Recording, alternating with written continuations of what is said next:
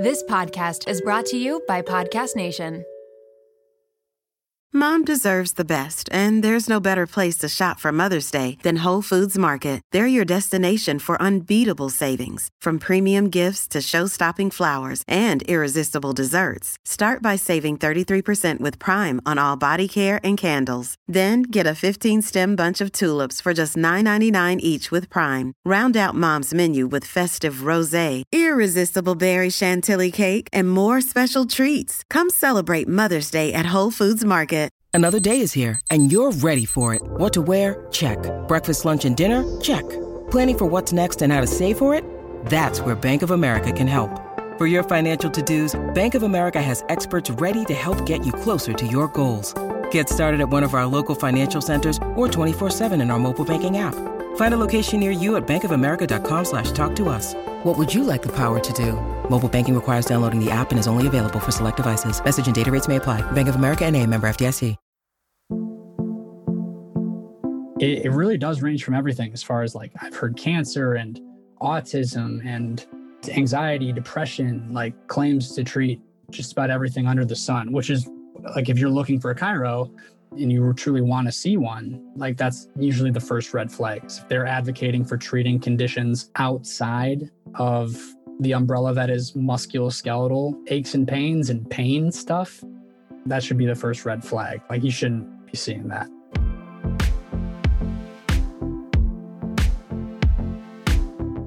Welcome to Wellness Fact versus Fiction.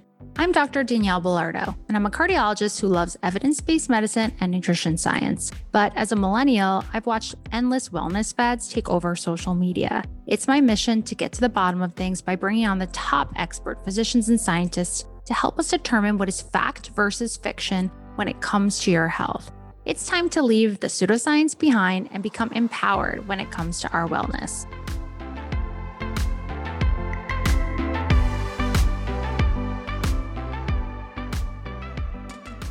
Hey everyone, welcome back. This week's guest is an exciting one and highly requested. So today we have Aaron Kubal. He's a board certified chiropractor with special interest in rehabilitation and chronic pain. As soon as Aaron got to chiropractic school, he realized the profession was filled with tons of dangerous pseudoscience, lacking any rigorous evidence for various different methods and practices. And so he made a total career change. After graduating from school, he started studying evidence based, guideline based medicine for musculoskeletal health, rehabilitation, and chronic pain. And he started using his social media platform to debunk a lot of misinformation from the field of chiropractic medicine. He made it his mission to share the truth about the predatory nature of chiropractors and start a telehealth rehabilitation clinic rooted in education, exercise, and evidence. So today's episode covers the biggest myths in musculoskeletal health, including spine realignment, SI joints, spinal manipulation in newborns, and whether chiropractors can actually treat other medical issues, what actually happens when your back cracks and why it may feel good, simple red flags to watch out for when you're choosing a practitioner for musculoskeletal pain, the future of that profession and how the education system needs to change guidelines and evidence based medicine for musculoskeletal pain and the power of exercise, and so much more. You guys are going to love this episode. So let's dig in.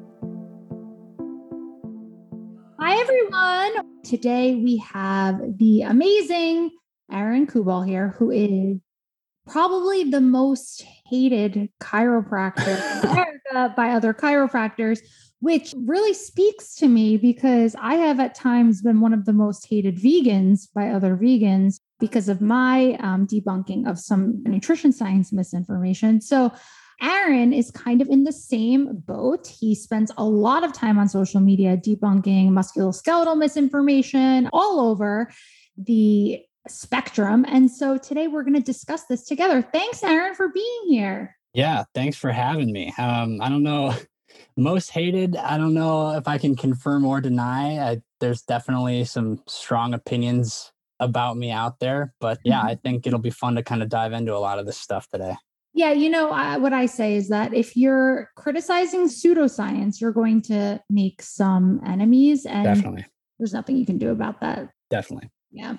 Well, okay. Can you just give everyone a background about you because you are a trained chiropractor and kind of just tell everyone where you got to where you are and the, a little bit of the story? Sure. Yeah. So I think probably for this particular audience, the best place to start is how I even got into chiro school. Cause I think a lot of what confuses people is when they see my platform, they think I disagree with a lot of the things that our field does. So they'll ask right away, like, why are you even in the field? So I I was an athlete all through growing up. Various aches and pains come and go with sports. So we had a family friend who was a chiro, and my mom would take me to see to see these guys. And um and I had a great experience with that. And it, there was really truly nothing weird about it. And when I look back on it retrospectively, just based on how I practice currently as a chiropractor, there's really not a lot of stuff that this guy did with me back when I was growing up that I would disagree with currently today. I mean, he really did a great job. And and what he showed me and the way he treated me, that was my impression of what chiropractic was. That's what I just, you know, naively assumed that all chiropractors did. Um, and I didn't really know a whole lot else about it. But I knew in high school that I wanted to do what he did for people, you know, once I was out of college and, and looking into careers and stuff. So I knew early on that I wanted to do that job.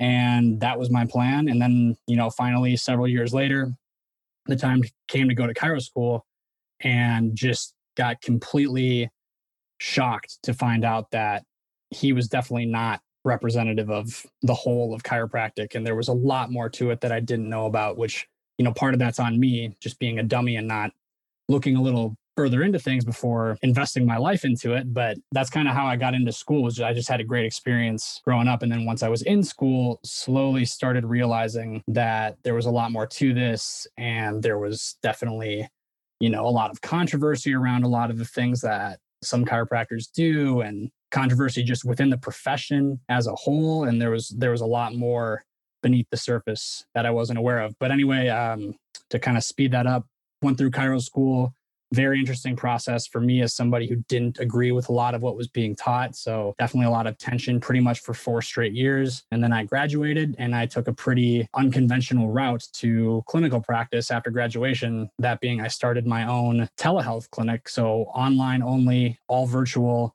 Which obviously some listeners probably sounds a little strange considering you imagine chiropractors cracking backs all the time. I do not do that. I don't see patients in person. Everything is over video call and I'm sure that just adds to a lot of the confusion. So yeah, it's definitely been a very non-conventional journey for me through chiropractic up to this point. But I'm a year in to practice and I'm loving it so far.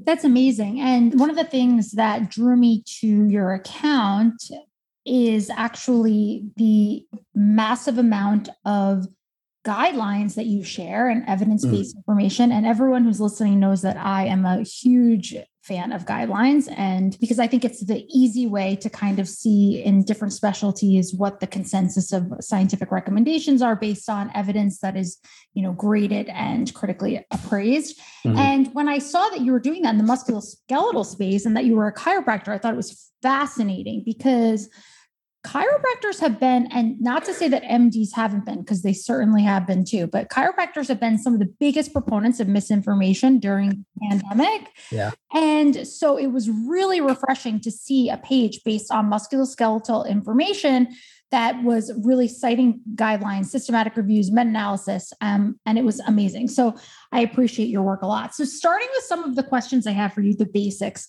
you know, one of the basic things that I think is going to probably shock a lot of people listening right now that I think that we all think going to the chiropractor does. But I think a lot of people are under the impression that when you go to the chiropractor, they say they're adjusting your spine. They're actually mm-hmm. they're actually cracking your spine back into place. And that's not actually the case. So can you kind of describe what's actually happening? Yeah. Um, and, and I'm glad that you started with that question because I think that myth like if we were to weigh all of the myths in musculoskeletal healthcare, and honestly for this one, just healthcare in general, I think that myth might be one of the, if not the most harmful ones out there, just as far as how it has shaped our society's perception of the spine itself. Because the spine really is this incredibly robust, stable, incredibly strong structure that can handle so much force. But because of all this misinformation around it stemming from this this one, the, the idea that it can be realigned with our hands, it has caused us to view it like it's like made out of paper or something, which is just not at all the case. And and because if you think about it, like, okay, the you see a chiro crack somebody's back, if you think that them just pushing on someone's back and making the cracking sound means that they are literally moving the bone from position A to position B to line things up, you got to imagine that that structure is pretty unstable and pretty weak and flimsy if all it takes is a little push of the hands and a crack of the back to to line things up. So so basically to to kind of nip it in the bud, we don't have the ability to physically change the shape of your spine, reshape anything, line things up. And if you just think about it, you know, evidence aside, purely from a logic standpoint, if if the spine was really that flimsy, if you're watching the NFL playoffs right now, those players out there would be a pile of bones on the field. I mean, they would fall apart in an instant and we scoliosis would no longer be a thing. We wouldn't be still doing surgeries for scoliosis and you wouldn't see scoliosis anymore if we truly could simply align and change the shape of your spine with our with our bare hands just by cracking you. So when you just start thinking about a few of those things, it already starts to seem like maybe a little bit of a contentious idea. Um, and then we have a whole bunch of evidence kind of debunking that it really changes shape in any way. There's a lot of different ways that you can kind of go about and look at that. But I do understand the confusion because there's a lot of chiropractors who will use like pre and post adjustment x-rays and a lot yes. of chiropractors yes. yeah that's that's a huge one i will say so my first experience with a chiropractor before this is like way before i was in med school i was training for a marathon i was having like some back tightness back pain whatever i go to a chiropractor i didn't know you know, much about it. I think I got mm-hmm. to a chiropractor when I was in high school too with sports. You know, he did the pre and post yeah. adjustment. Mm-hmm. I remember him showing me this x-ray of my spine, being like, see, I got to realign this, I've got to move this, I've got to. And now looking back, thinking, oh my gosh, I was so duped. it's a big one. And and I I don't blame patients and I don't blame the public either for falling for it because it's an x-ray. It seems professional.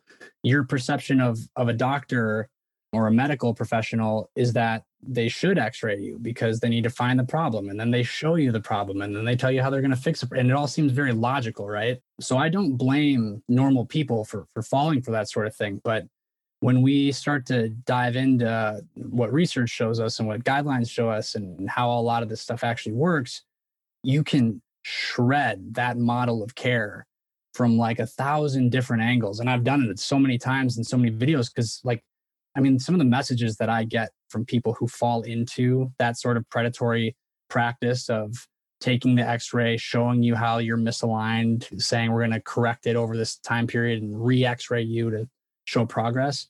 The messages I get from people who have fallen into that trap are just heartbreaking because it's people who are signing up for thousands and thousands of dollars worth of care through a contract that they have to pay for up front. And time, by the way, because I remember my when my the chiropractor I saw, I was in college and I remember like chiropractor I saw is like he did the x-ray and he was like, You're gonna need to come three times a yep. week yep. for this many months. And then we'll check the x-ray afterwards. And I was like, all right, you know, and just got better with time anyway. Well, and that's how we need to change kind of the way, like, because we always talk about like harmful practices and everybody assumes that we mean physical harm, but we need to redefine exactly all the ways that you can be harmed by misinformation and non-guideline based care that being the loss of time the loss of finance the delaying of actual yeah. necessary care all those things totally. like there's more harm than just physical so that is that is a massive problem i, I want to break in and ask you this is that did they actually teach you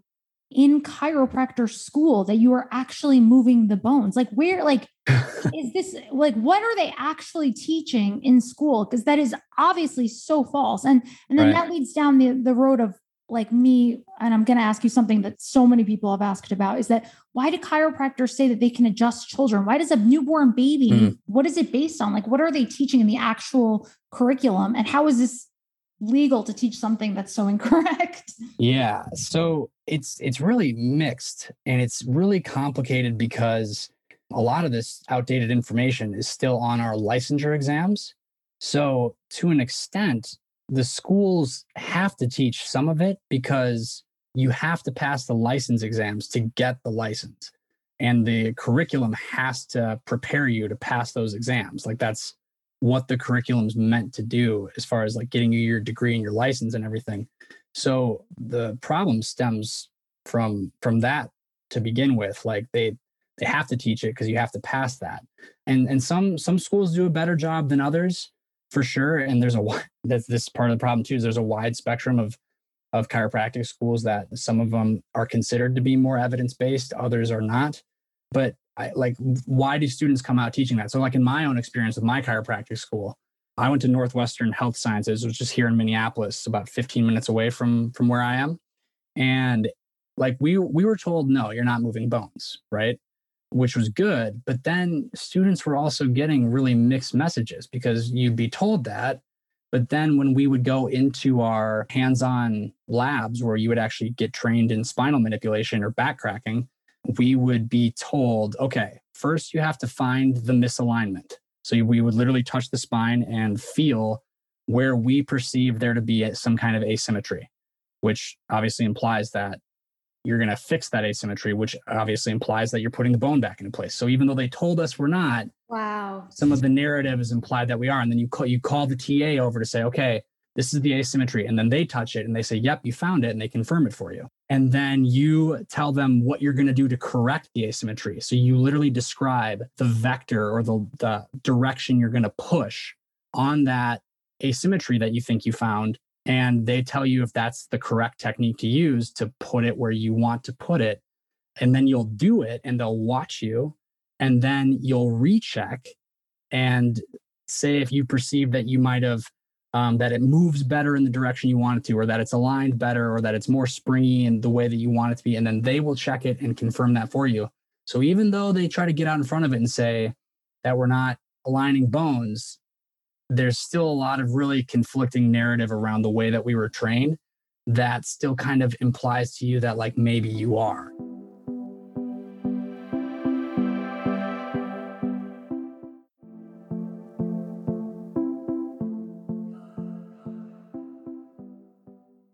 When I think of my medical training, like I remember being on my surgery rotation in an ortho spine case and to move the spine bones, literally, they have like a jackhammer that they mm-hmm. bring in to like break the actual bone if they need to and to create space for, you know, a disc that's, you know, like extruded or whatever. And it's just, if the idea that people think that have been led to believe by this field that they're actually getting their spine realigned is, is mind blowing to me. Because, like you said before, if that were the case, I mean, our spinal cords would just be like, I mean, all of us would be paralyzed if you could just, with every move, you could just realign your spine, you know? Well, and, and think about this too. Like, I, because we had, this is what baffles me too, is we had in our just general anatomy classes, we had a year and a half of hands on dissecting. So, like, we were literally scalpel in hand doing all the dissecting on cadavers.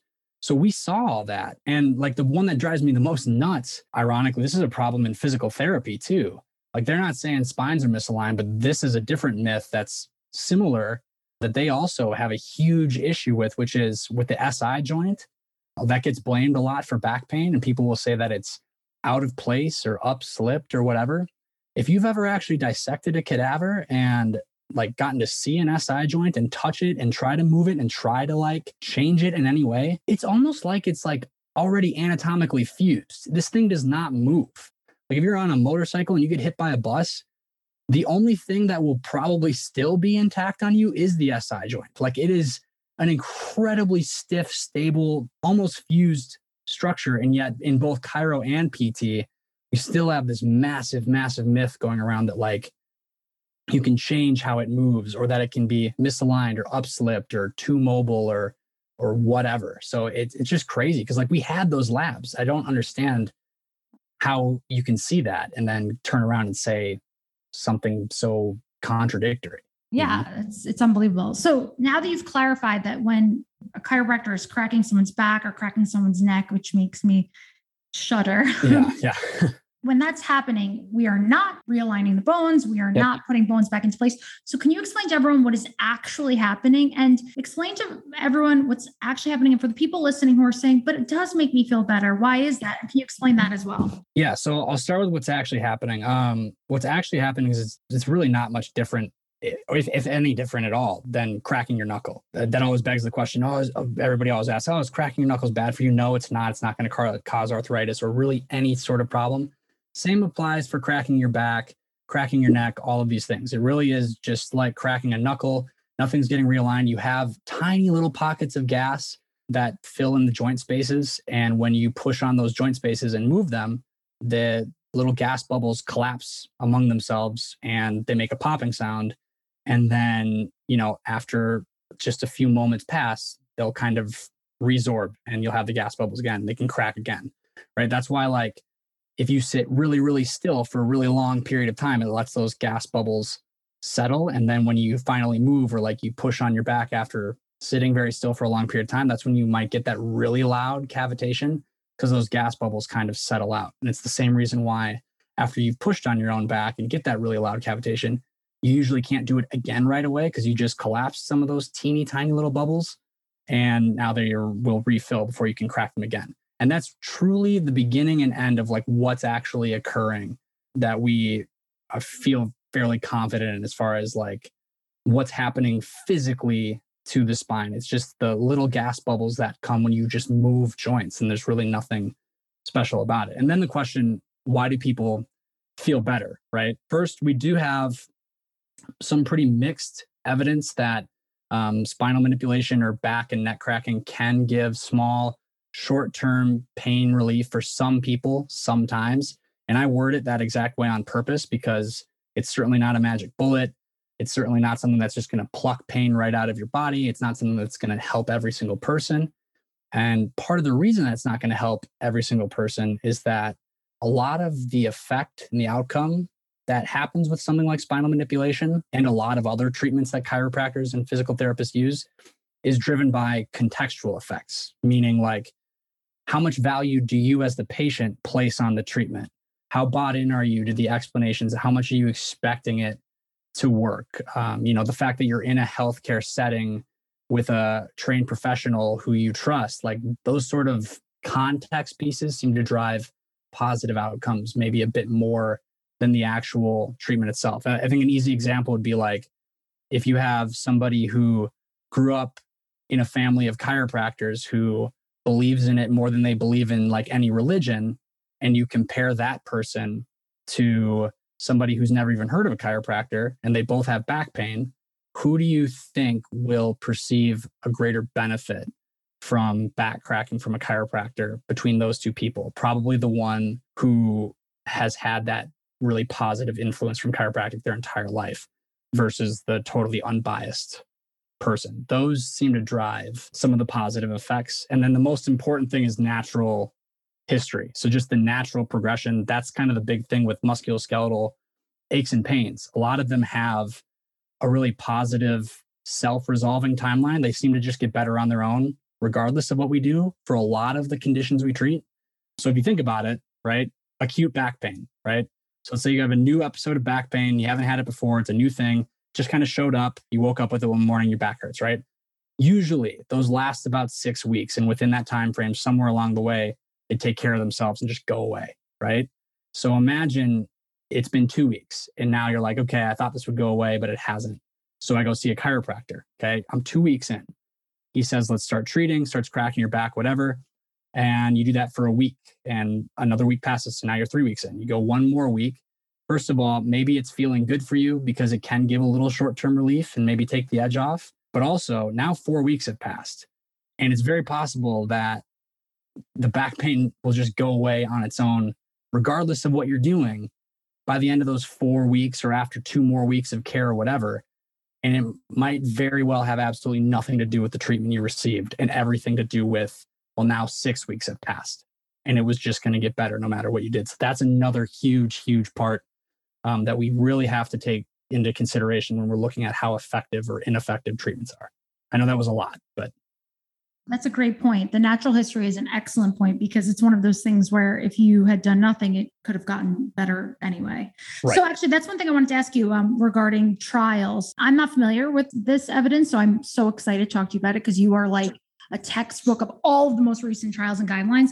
So, what have they compared like spine manipulation to? And in those trials, or whether it's meta analysis or, uh, you know, I don't know how many have been yeah. done, what has it been compared to? And how is the pain comparison compared to whatever the comparator is? Sure. So, they're pretty funny when you look at them. And I've shared a lot of them in a lot of my videos. So if people are curious, they can go watch some of my stuff. But the most interesting one that I share a lot with physical therapy students and chiropractic students that I think I literally think we should be told this on the first day of school because I think it is just unbelievably important for the clinician to fully understand. There, there's a trial from 2010, and I'm blanking on the guy's name. I think it's Artus, A R T U S is the last name, but basically he compared pretty much every popular back pain treatment within chiropractic and physical therapy and just compared them to placebo and to um, no treatment at all and try to kind of take that into consideration within this idea of natural history and regression to the mean and how these conditions seem to resolve themselves, especially acute back pain. And that's what the trial was done on. In every single treatment, I mean, everything was in there, so whether it's acupuncture, dry needling, hands on stuff, trigger point, exercise, whatever no matter what they did, everything seemed to follow the same pattern of improvement, regardless of the treatment. So it's been compared to other similar treatments. It's been compared to usual care. It's been compared to combinations of treatments. It's been compared to an ultrasound machine just turned off as a sham and not outperformed it. I think that is pretty telling, both for acute and chronic back pain. Wow. So, yeah, when we start looking at that kind of totality of evidence, all showing different comparators and all still following a similar trend line, at least on the acute cases, that's again, you remember what I said about one natural history being a big part of it, but also when we do see a positive effect, maybe it has a lot less to do with the treatment itself and a lot more to do with the context around the treatment. How much did the person trust the provider? How bought in were they to the proposed treatment, um, things like that, maybe having more of a determinant on outcomes than the actual intervention. So then in general, so someone's listening and so they're they're thinking, they're processing this and they're like, okay, so getting my back adjusted doesn't actually adjust it. It's just moving gas around. You're just getting pushed on. It's like somebody gave you a hug and you got a crack. That's it's the same thing. Yeah, literally just getting pushed on. There's nothing special about it. Yep. Um, and then you eh, explain very well that this trial showed, you know, comparing all these other techniques also shows no like robust, significant difference between any of them. So right. then they may be thinking, okay, well, then what do I do for my back pain? Yeah, that is another question that I get a ton and I try so hard to give good responses to that, but it's it's really difficult because and and, and also really positive, I think. And this is something I talk about a lot, especially among students, is the science around pain and different pain interventions is truly so messy. One thing we can glean from it is that there's nothing that works super, super, super well. There's no magic bullet. And I think that's worth saying because a lot of times people in pain are searching for that the one magic bullet that's going to solve the problem. And, and that that doesn't exist. And while that sounds bad on the flip side of that coin there are also a ton of ways truly a massive variety of options and things we can do to positively influence people's pain. Because well the one thing we are learning more and more about especially over the last 30 years 40 years is how multifaceted pain truly is um, and how many things can influence it. Not only just physical stressors, but also, um, you know, our thoughts and our emotions and, and stress and anxiety and depression and all of these different things, our socioeconomic status, our our home life, our work life, like all of that stuff can influence pain. And the, the more of an appreciation we have for all of the different things that can contribute to pain, the more we start to realize, oh man, there's like the list of things you could do to have a positive effect on your pain is massively long. So the way that I would answer your question as far as like what should we do, I think if you're seeing a clinician who's supposed to help you with your pain, what they should do is first listen to your full story and get a good understanding of not only like the pain itself and the problem, but how it's affected you. And the reason I say that how it's affected you part is because again, like we need to know all the areas of your life that that your pain has reached out and touched because so many different things beyond just physical stress or, or tissue damage influence pain. So we need to know how pain is influencing all of those different things. And once we have a sense of that, your provider should be giving you and helping you map out a list of all of the possible contributing factors that they kind of heard in your story as far as what's been going on. And then once you've got that list of all these potential contributing factors, now you have a list of different things that would all kind of look like life stressors when you list them out on paper that you could do something positive about that might be able to actually positively influence your pain. And the nice thing about that too is that when you take that approach, a lot of those things can be addressed in a self guided way. And there's a lot you can do for yourself where you don't have to rely on a clinician to do anything other than kind of steer you and offer advice and guidance rather than like treat you or quote unquote fix you. Because a lot of times there's really not something that needs fixing when we're talking about pain. So once you've kind of mapped out contributing factors and negotiated back and forth like what would be most meaningful to intervene upon do we need to start working on just getting you more sleep do you need to address work stress is there something in your in your workouts or physical activity or just meaningful activity that's painful that we need to work on trying to improve you have a lot of directions you can go but that is the the first thing that i always say to people what should we do is first try and get a sense of what are all the things that are contributing to your pain because that just opens up more options. It's a tough question to answer because treating pain is really, really an individual thing. So, like, you're not going to get a one broad strokes answer that's going to apply to everybody.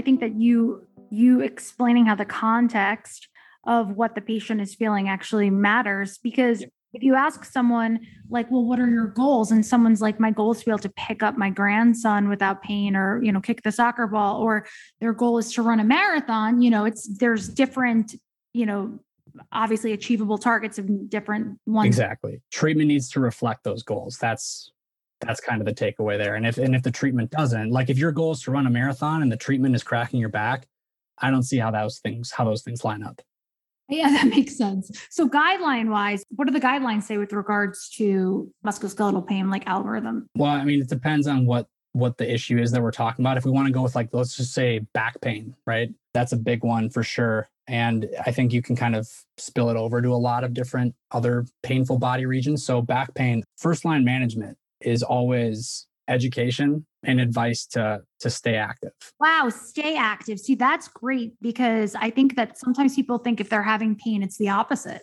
To rest, bed rest. And there is a time and place for rest, but it's not the way that we used to look at it, which I mean, long time ago it used to be, you know, back pain would be met with bed rest.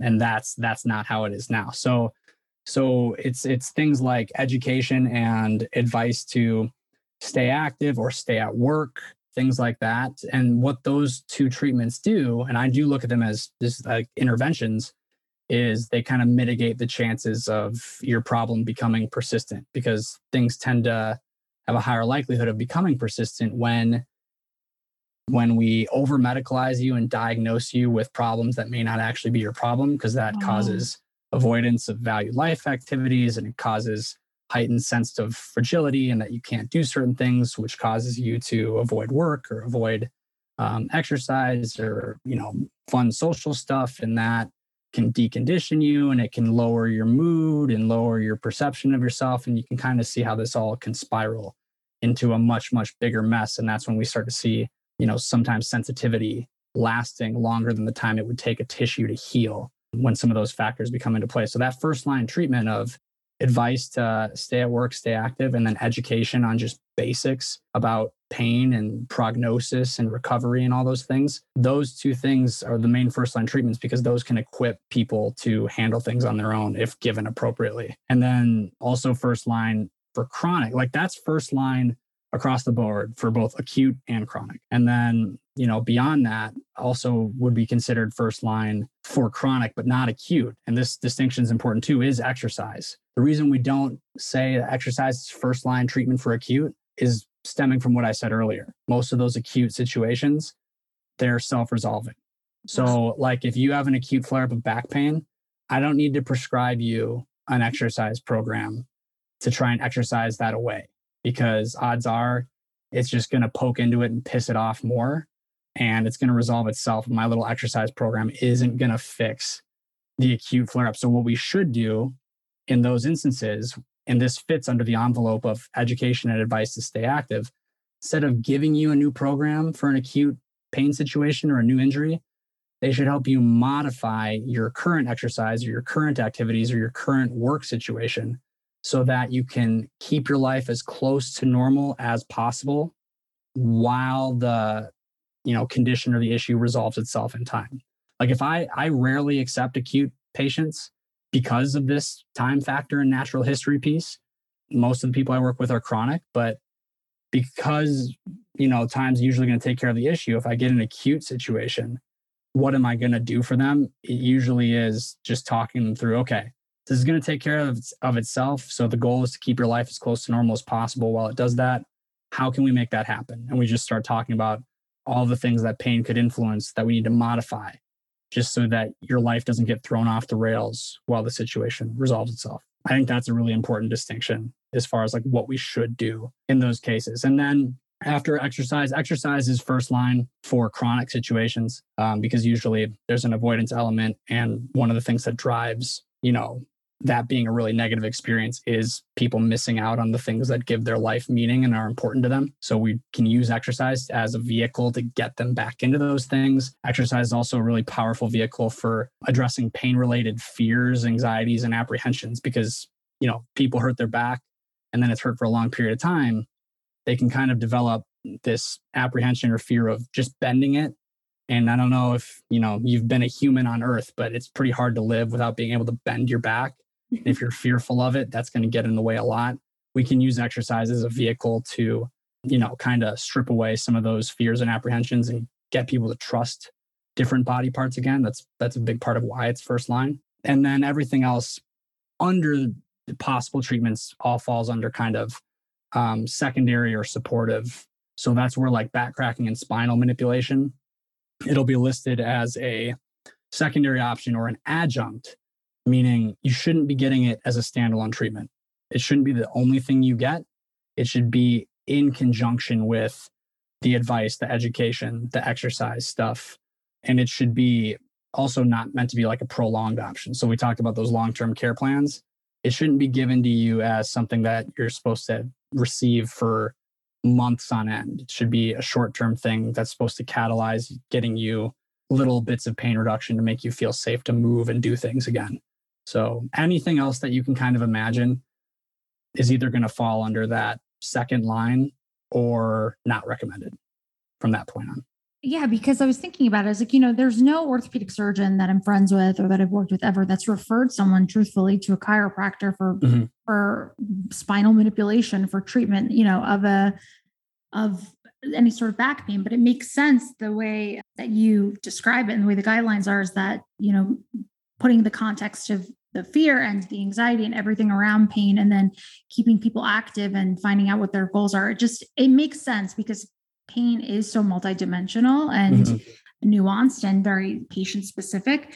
So it's fascinating. So then um, then the question next is then you know why i got this question a zillion times and i kind of touched on it before sure, but sure. then why are why are children being having spinal manipulations? Like where is there any data or evidence for adjusting a newborn baby? It's mind boggling yeah well first of all there's really not any good or strong evidence to indicate that that's ever necessary. If chiropractors do even cite literature on it to try and support it, it's usually citing little one off case studies, which oh, are essentially the, uh, for people listening, the scientific equivalent of, hey, I saw this happen and now I'm writing about it. Like nothing controlled, nothing randomized. It's just somebody's experience pretty much being documented. So you know, there really isn't any good, strong evidence to support that. And if you think about all the stuff that I just said, as far as as management for a lot of these cases, it doesn't really make any sense either, because what I'm describing, what the guidelines sort of call for, is for the clinician to serve in more of a coach or guidance type role rather than fixing things in people because we're not orthopedic surgeons, we're chiropractors and physical therapists. So when you think about it like that, I'm not sure where the role comes in as far as like cracking babies goes. And then, I mean, it's just so ridiculous too, because like they're little sacks of cartilage at that right. point. You don't even have bones to be pushing on, and they can't communicate to you that they're, you know, in pain or that they that the treatment's working or that they're now feeling better. A lot of it comes down to the parents perceived experience, which is where this gets really contentious too, because then, you know, a parent who's been dealing with a crying kid sees the kid stop crying and they attribute it to the spinal manipulation or the back cracking, you're not going to really probably be able to convince them otherwise because they they're the ones who've been having to deal with the kid and distress over it and now they've found this savior who took that away or so it seems to them they're to they're to die on that hill for sure. Yeah it's very i think especially my friends in pediatrics find it quite disturbing. We got to remember the natural history thing. That's the biggest thing with the with the kids stuff right? Yeah, yeah. aches and pains and that that natural history piece and being self-limiting spills over to a lot of the things that chiros claim to treat in babies which if you look at a lot of the marketing for somebody who is claiming to do that torticollis right? Almost always self-limiting. And ear infections things like that if you're not treating them with med- i mean kids get ear infections and then the ear infections tend most of the time to go away right? Um, and then it also is just a lot of pathologizing normality too which is another huge issue taking something that really is quite normal and common for young kids and making it out to be a bigger issue than it than it is and then they're self-limiting things so the treatment seems like it's doing something but like you know when they list off hey is your kid you know constipated? Is it shitting itself too much? Is it not sleeping? Is it crying a lot? Um, well then it should come get treated. And i read that and say really? Because it sounds like you just described every baby.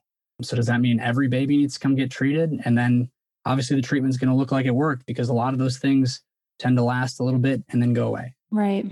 Oh my goodness. Yeah, no, I, I this one is one that I get asked about a lot because uh, a lot of people, you know, are of course want to do what's best for their children yep. and, and they're, they're stressed and new mothers especially like just wanting to not do a bad job and now you've got somebody telling you, "Oh, he's got all these problems, you better get it treated." And it's like, "Oh god, okay." That's tough. It's so it's so manipulative and, and yes. so unfair to the parents. And my friends in pediatrics, uh, you know, despise this. Oh, I know. They love when I make videos on it. They're always rah rah every time I do. Then that kind of actually goes into the other question that I get all the time, which I know as a physician is not the case, but people do certainly get told this by chiropractors generally is that they can fix things like like sinus infections with cracking your, your back or your neck, or they can fix your immune system with cracking your back. And even though now we are, when we talk about back cracking, you guys all realize now we are literally talking about just someone pressing on you. Right. It is not doing anything to your spine. It is literally doing nothing. And so where do those claims come from? Um, well, those claims when you start looking at back cracking being a treatment advocated for pretty much everything, honestly, that stems from like the origins of chiropractic, which was a hundred years ago, a guy named D.D. Palmer, I guess, allegedly like cracked some deaf dude's neck and then the guy could hear or something like that. And the theory then comes from, okay, well, what's in your spinal cord, your nervous system uh, what does your nervous system affect and touch and attach to and influence everything? Therefore doing something to the spinal cord can do something to anything. That wow. truly is like the train of thought. And then if you go a little deeper into like the philosophy side of of the origins of chiropractic it comes down to this what they would call innate intelligence that flows through the nervous system and the spinal cord and when you start talking about that it's literally the more you hear about it the more it starts to sound like a religion truly and they'll say chiropractic adjustments remove interference quote unquote very mixed definitions when you ask these people, what is the interference? What's interfering? You'll hear a lot of different things, but they'll say it's removing interference from the nervous system so that your innate intelligence can flow through the nervous system to your organs and to everything more efficiently. And you can live to your full potential basically is what they'll say. Sounds like Scientology. It really does, doesn't it? And that's that again, it comes back to like I still don't blame the patients of the public. Of course, of course. They they draw the, the diagrams and everything. Everybody loves saying the line, well, it's all connected. Everything's all connected. Like it, it becomes kind of easy to sell this.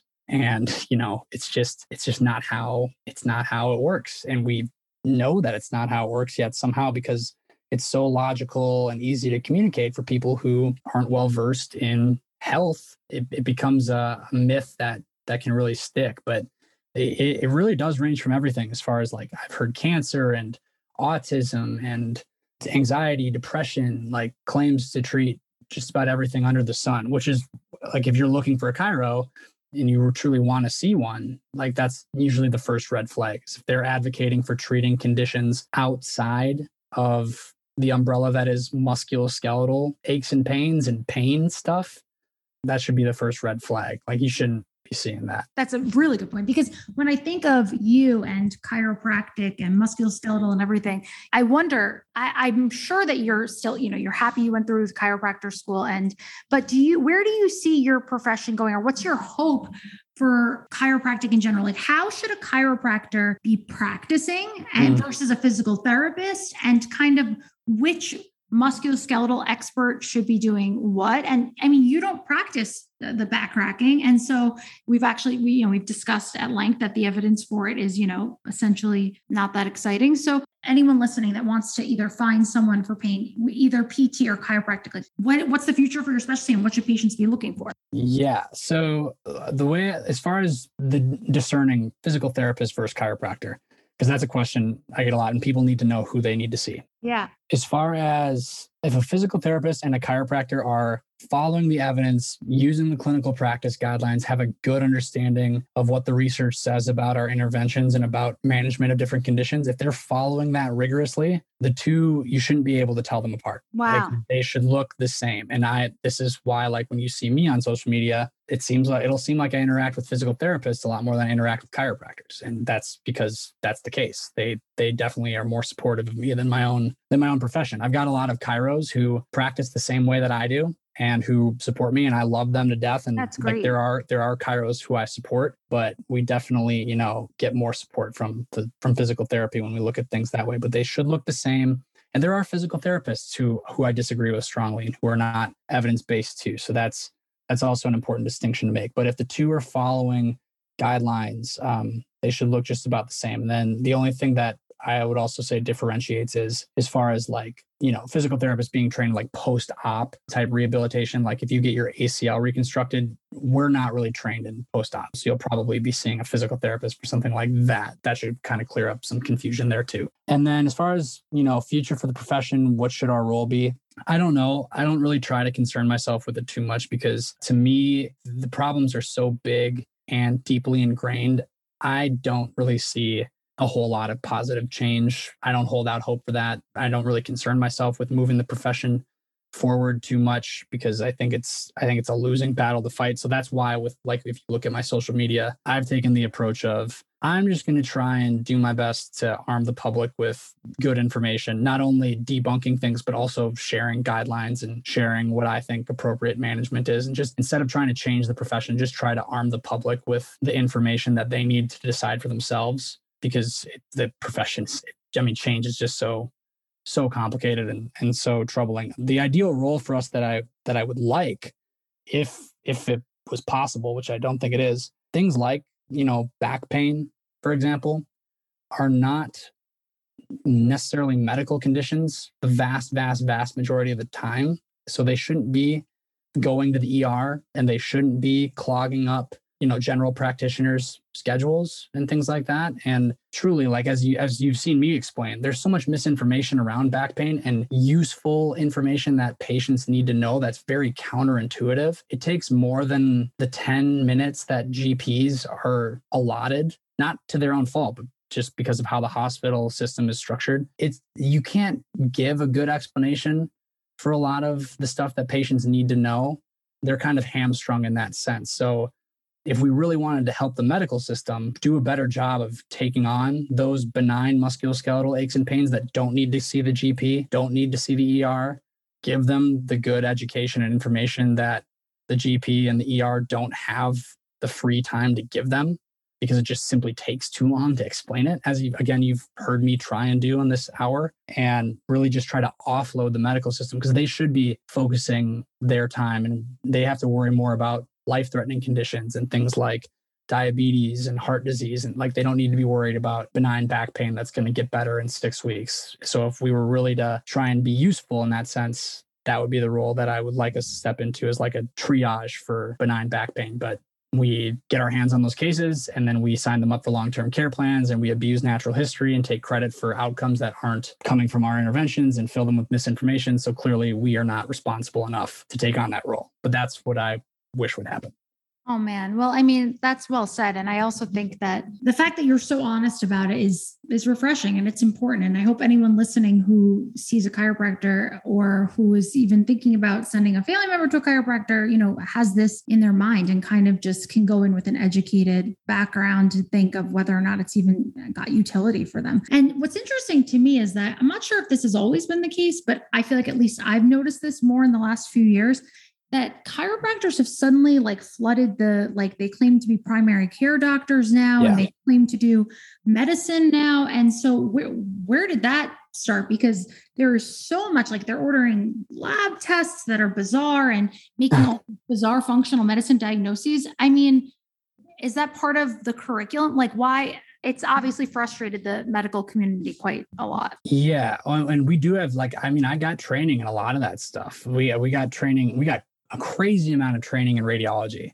and um, you know blood work. Like I literally I had to do a certain amount of blood draws on lab partners and then you know interpret results from lab tests and things like that. But then unfortunately, like what that skill set turns into after graduation is like very pseudoscientific functional medicine applications of it rather than what maybe those tests are actually intended for. And I, as far as like, I always see on people's Instagram bios who are chiropractors, like chiropractic physician, and using titles like that. I just think like we're not physicians. Okay. First and foremost, there's a mix of different levels of regulation and different scopes of practice, state to state to state. And in some cases, like our scope does allow us to operate in a way where you could say, like, that looks like the scope of a primary care physician. But the reality of the situation is we're just not adequately trained to take on that role, to, you know, appropriately triage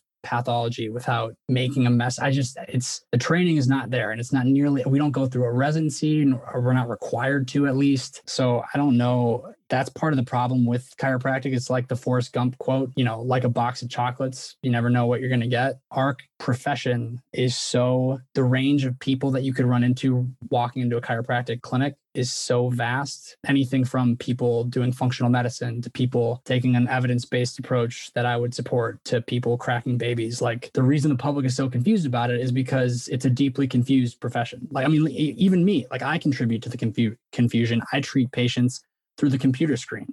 How is a chiropractor supposed to be able to do that? Like, it's just a big, big mix. I would, so like I said, if I were to just make a recommendation for the public, it would be to stick to ones that don't make claims beyond treating musculoskeletal pain complaints. That's what I would stick to. That's fantastic. And I, I also like always remind people that uh, I know that it seems like daunting, but referring to guidelines, some of them are quite easy to understand. Like I think our cardiology guidelines, you know, they may be long, but they are written in a way that I think some patients who are interested and motivated to can look and browse through and, and understand. So if someone wanted to look at some of the musculoskeletal guidelines, where would they go just to see Yeah. if, if whatever provider they're seeing is actually kind of sticking with the right information? Choosingwisely.org I is love a good, choosing wisely. Yeah, and I've made several video. They they should owe me money or something because I've made like two videos now that have gotten over a million views. And if I can make a video on TikTok getting over a million views about choosingwisely.org, Yeah, that's mean, come on. that's not easy. So, um, yeah, choosing wisely, good patient facing resource for really just um, gives a decent outline as far as telling you what you should expect if the care you're receiving is well supported by the guidelines, um, what you should be getting, and then what you should watch out for. They do a nice job of of laying it out. There's one from uh, the American Physical Therapy Association. There's one from the American Medical Association. There's one from the American Chiropractic Association. They do a good job with that. So that would be where But I do the tell people to American. Chiropractic Association guidelines leave out the pseudoscience? the little like list they put on choosing wisely i've re- referenced it several times i think it's good Oh, okay. as far as the aca's actual website i get pissed off at their articles like every other week so i wouldn't like go there and say this that's a great resource for chiropractic information but um Gotcha. what they what they did with choosing wisely was good and then even just for now just to be quick and make it easy for people like simple red flags and things to avoid i wouldn't want to go i wouldn't want my family members going to a chiropractic office that treats non-musculoskeletal problems non-pain complaints treats infants. And then uh, other red flag would be, you know, those long-term care plans that they make you sign up front. Discount x-rays is a big one. Like people will be lured in with a $17 x-ray. But the trick with that is they they do the $17 x-ray and then they point at the x-ray all the things that they claim are wrong with you and scare the shit out of you. And then they whip out the care plan and say, okay, so for us to fix all that stuff, this is what it costs. And you got to sign this. And we're only going to fix all those things that we just scared you with um, after you agree to pay for this and go through with the care. Um, so that's obviously predatory and something you want to avoid. And then another big, simple, easy red flag anytime a chiropractor or a physical therapist is saying fix it, fix it, fix it, or fixing all of these things, that to me is a red flag because most musculoskeletal aches and pains aren't a result of something being broken that needs fixing or correcting. Usually it's it's sensitivity and we need to adapt to different things, not, you know, fix or correct or or whatever. Um, those are some really simple ones to look out for. That's super, super helpful. So that leaves all about two chiropractors in the US. I do know a handful who are really good, but they're, they're and they're actually pretty big accounts too on on social media. They do quite well setting themselves apart. But yeah, it is it is tough to find. Like I I do have the problem all the time. Like my family members and friends all want to be happy for me that I'm doing work that I love. So they'll reach out to me and be like, I know, I know you're a chiro. I know you're really into all this stuff. Um, I wanted to let you know I started seeing one or I'm going to start seeing one. I'm super pumped about it. And I will like pump the brakes on that situation. Be like, okay, well, let's not start yet. Let me, why don't you tell me the name of the place and let me look it up first and background check before I just let you walk into anything. Cause I just don't trust us as a profession to like take care of people that I care about. I just don't think it's, I, I just can't get there with it. So, well, I think you've done an amazing job spreading awareness about this on social media. You're incredibly evidence based. And I'm going to have to have you back for another episode to debunk a lot of musculoskeletal myths that are outside of even chiropractor, just musculoskeletal in general, because there's yeah. so many. So um, many, truly so, so, many. It's ridiculous. We didn't even scratch the surface. We honestly. didn't scratch the surface. Your social media platform is so educational and so helpful and truly evidence based. And so tell everyone where they can find you. I think it's kind of the same name on all of them, but if you just type in Aaron Kubal, you'll find it. Instagram, TikTok, Twitter. Sometimes people will make fake Aaron Kubal accounts that pop up every now and then, but it should be pretty easy to tell that those aren't me. So um, yeah, it's it's Aaron Aaron underscore Kubal. Sometimes there's a DC on the end, sometimes there's not. I can't remember which accounts are which, but you type that in on Twitter, TikTok, Instagram, you'll find them. And then um, if people want to reach out, whether it's for pain problems or students wanting to reach out or clinicians wanting to reach out, whatever, it's Aaron Kubal DC at gmail.com is, is my email address. Awesome. Thank you so much, Aaron. This was so helpful. Absolutely, Daniel. I appreciate you having me on and letting me ramble, you know, incoherently for an hour. This is no, great. It was very coherent. We're going to have you on again. Thanks again. Wonderful. Appreciate it. Thanks for listening to this week's episode. I would love to keep bringing you all the latest health and wellness information and misinformation to debunk. So please do me a quick favor and leave a five star rating, review, and share with a friend. Make sure to leave a comment about which wellness fad you'd like debunked next, and I'll get to the bottom of it. Follow me on Instagram at Danielle Belardo MD and our podcast page at Wellness Fact versus Fiction, and be sure to tune in next week.